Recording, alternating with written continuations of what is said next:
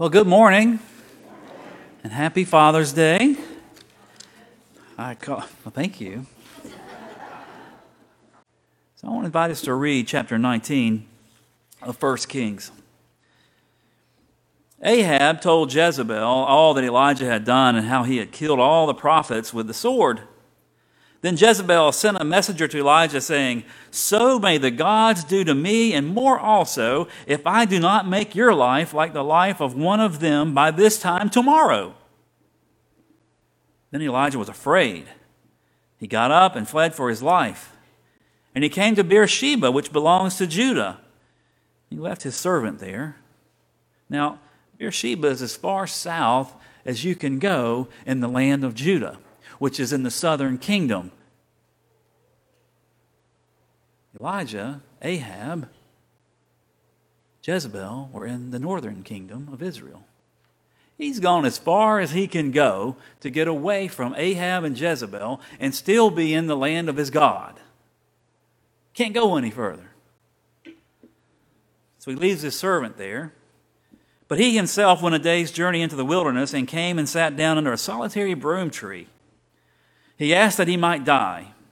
It is enough now, O Lord, take away my life, for I am no better than my ancestors. Then he lay down under the broom tree and fell asleep. Suddenly, an angel touched him and said to him, Get up and eat. He looked, and there at his head was a cake baked on hot stones and a jar of water. He ate and drank, and lay down again. The angel of the Lord came a second time, touched him, and said, Get up and eat, otherwise the journey will be too much for you. He got up and ate and drank. Then he went in the strength of that food for forty days and forty nights to Horeb, the Mount of God. At that place he came to a cave and spent the night there. Mount Horeb is Mount Sinai, the mountain of God. And some translations will not say came to a cave, but came to the cave. Keep that in mind. Then the word of the Lord came to him, saying, What are you doing here, Elijah? He answered, I have been very zealous for the Lord, the God of hosts. For the Israelites have forsaken your covenant, thrown down your altars, and killed your prophets with the sword. I alone am left, and they are seeking my life to take it away. He said, Go out and stand on the mountain before the Lord, for the Lord is about to pass by. Now there was a great wind so strong that it was splitting mountains and breaking rocks in pieces before the Lord. But the Lord was not in the wind. And after the wind, an earthquake, but the Lord was not in the earthquake. And after the earthquake, a fire, but the Lord was not in the fire. And after the fire, a sound of sheer silence. When Elijah heard it, he wrapped his face in his mantle and went out and stood at the entrance of the cave. Then there came a voice to him and said, What are you doing here, Elijah? He answered, I have been very zealous for the Lord, the God of hosts, for the Israelites have forsaken your covenant, thrown down your altars, and killed your prophets with the sword. I alone am left. They are seeking my life to take it away. Then the Lord said to him, Go, return on your way to the wilderness of Damascus. When you arrive, you shall anoint Hazael as king over Aram. May God bless the reading of the word. Quite a journey for Elijah. Quite a journey indeed. You know, Mount Horeb, Mount Sinai, is down in the wilderness, the Sinai wilderness. And that's where he finds God hears God, experiences God. It's the same mountain that Moses climbed and spent 40 days in the cleft of a rock in a cave. It's there that he experienced the presence of God and wrapped his face in a mantle to not see the glory of God. It's there at Mount Sinai that the Israelites received the covenant of God. They received the law. And it's there that they also broke the covenant and they worshiped idols. Elijah is in a familiar place for a familiar reason in the history of the Israelites. He finds himself running away, afraid for his life, hiding in a cave with all the anxieties and darkness, all of his concerns and fears, and with all of the history of the Israelites, of his history, of his tradition, of his faith.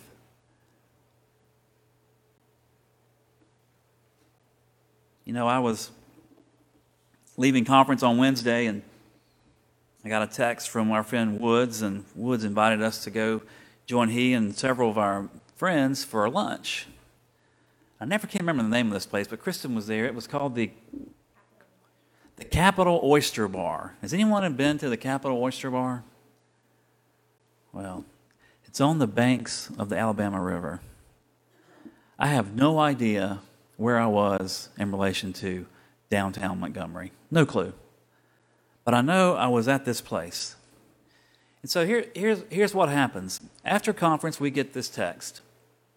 And Leanne and I make our way over. We, we pull it up, of course, on our phones and get directions. And we make our way there. And when I step out of the car, it's 108 degrees. And it's about 65 in the car. My glasses fog, up, fog up immediately, and I'm standing on a gravel parking lot. Can't see a thing but I feel all this heat. You know the heat, the humid heat that it just feels like a weight that just falls on you. That's what it was. So we, we make our way. I had no idea where we were going, what it was like, and I'd never seen it before, never even heard of it. And so we walk up, and this place is not nice. It's an oyster bar. And it looked amazing. It looked old. It looked run down. And I thought, well, let's give it a shot. We walk into this dark room, and, I'm, and I feel that cool air just hit me in that dark room, and I thought, well, this is going to be good. Got air conditioning, that's a good start. And I'm looking around the room, and I don't see anybody that I know. We keep making our way through this room, and there I see out through the windows, there's our table of about 15 or 20 clergy people outside under this tin roof. And I'm thinking, really? So we make our way out, and I, wake, I make my way outside, and the first person I see is Bishop David Graves, our bishop, sitting with his wife. And there's one seat next to him, and I, I look for other seats. the object, my object, in, the, in the appointing system is to stay off of the bishop's radar so I'm looking around and I see two more seats on the far end. And I chose the wiser of the two seats. I was on the far end. So we make our way down there and we sit down and I noticed as soon as I sat down, there's this huge, like industrial sized fan blower. And it's just blowing, like right at my back and the back of my head. Feels great, but I can't hear a thing. Everybody's talking, and all I can hear is a roar of this fan. That's all I heard the whole time. When they came to ask me what I, I had to ask two or three times, what do you what do, you, what do they want? I ordered some really good shrimp and something else. The shrimp was really good. Had one oyster in it. It was a little overcooked. Other than that, it was great. So there I am sitting I'm finished my food and I'm sitting at the end of this table and I'm looking out straight across down the table, and there before me is the Alabama River with this green hue, and it's just easing by, and there's the light sparkling off the water. And I found myself in a cave. I have no idea what the conversations were about at that table. Couldn't tell you a thing about it but I could feel that wind blowing against my back, and I could hear the roar of that wind, and I could see from, from, from the outside of that darkness of that tin roof to the bright light outside, and I could just sit and I could think about all the things that we have been through over the past few days. I could sit in my own little cave, in my own little quiet space and place, and I could hear that thin silence asking, What are you doing, Sterling? All the fears and the anxieties of that week of conference begin to melt away. Because in that cave, the cave that I retreat to, I could reflect. I could recall all the things that we have done just in the past few days. A baptism with a singing baby. It was amazing. A wonderful day of worship in both of our services. And on, on Monday, we got to celebrate the life of someone we love and have lost. What a beautiful moment to see the to see the congregation, to see this family just gather around and hold one another, to, to experience God's Spirit in the middle of grief and to be able to hold each other up. That's amazing. What are you doing? I just want to see God.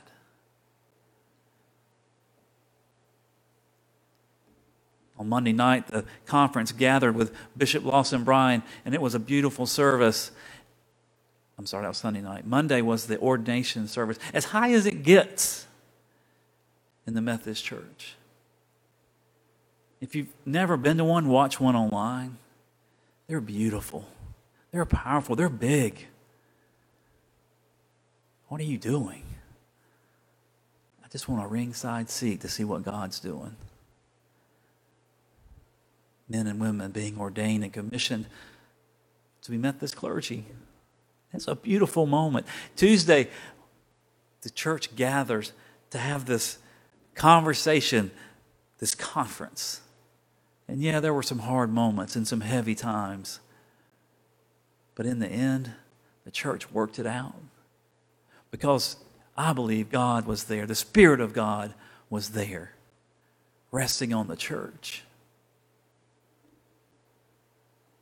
And on Wednesday, when you hear about all of the professions of faith coming into the church and our conference, and I get to celebrate that we had 27 new members in our church just in a matter of months. What are you doing? I just want to experience God.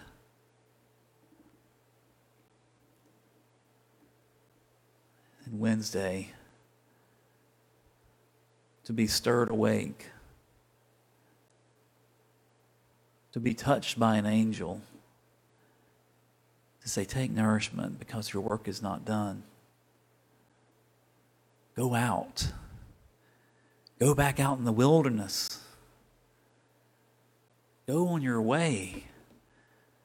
Follow me, says God. And Jesus says, Follow me. Because the kingdom of God has come near. What are you doing, Sterling? I just want to witness the kingdom of God that has come near here,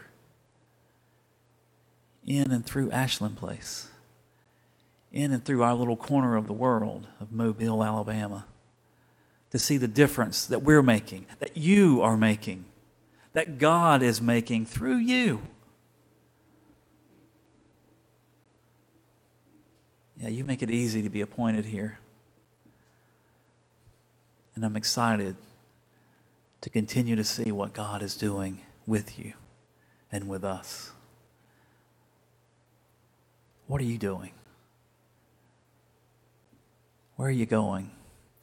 What are you afraid of? What are you anxious about? What are you running from? What are you hiding from? Listen in the quiet and hear that thin, still voice call you, challenge you. What are you doing? What are you doing? In the name of the Father, and the Son, and the Holy Spirit. Amen.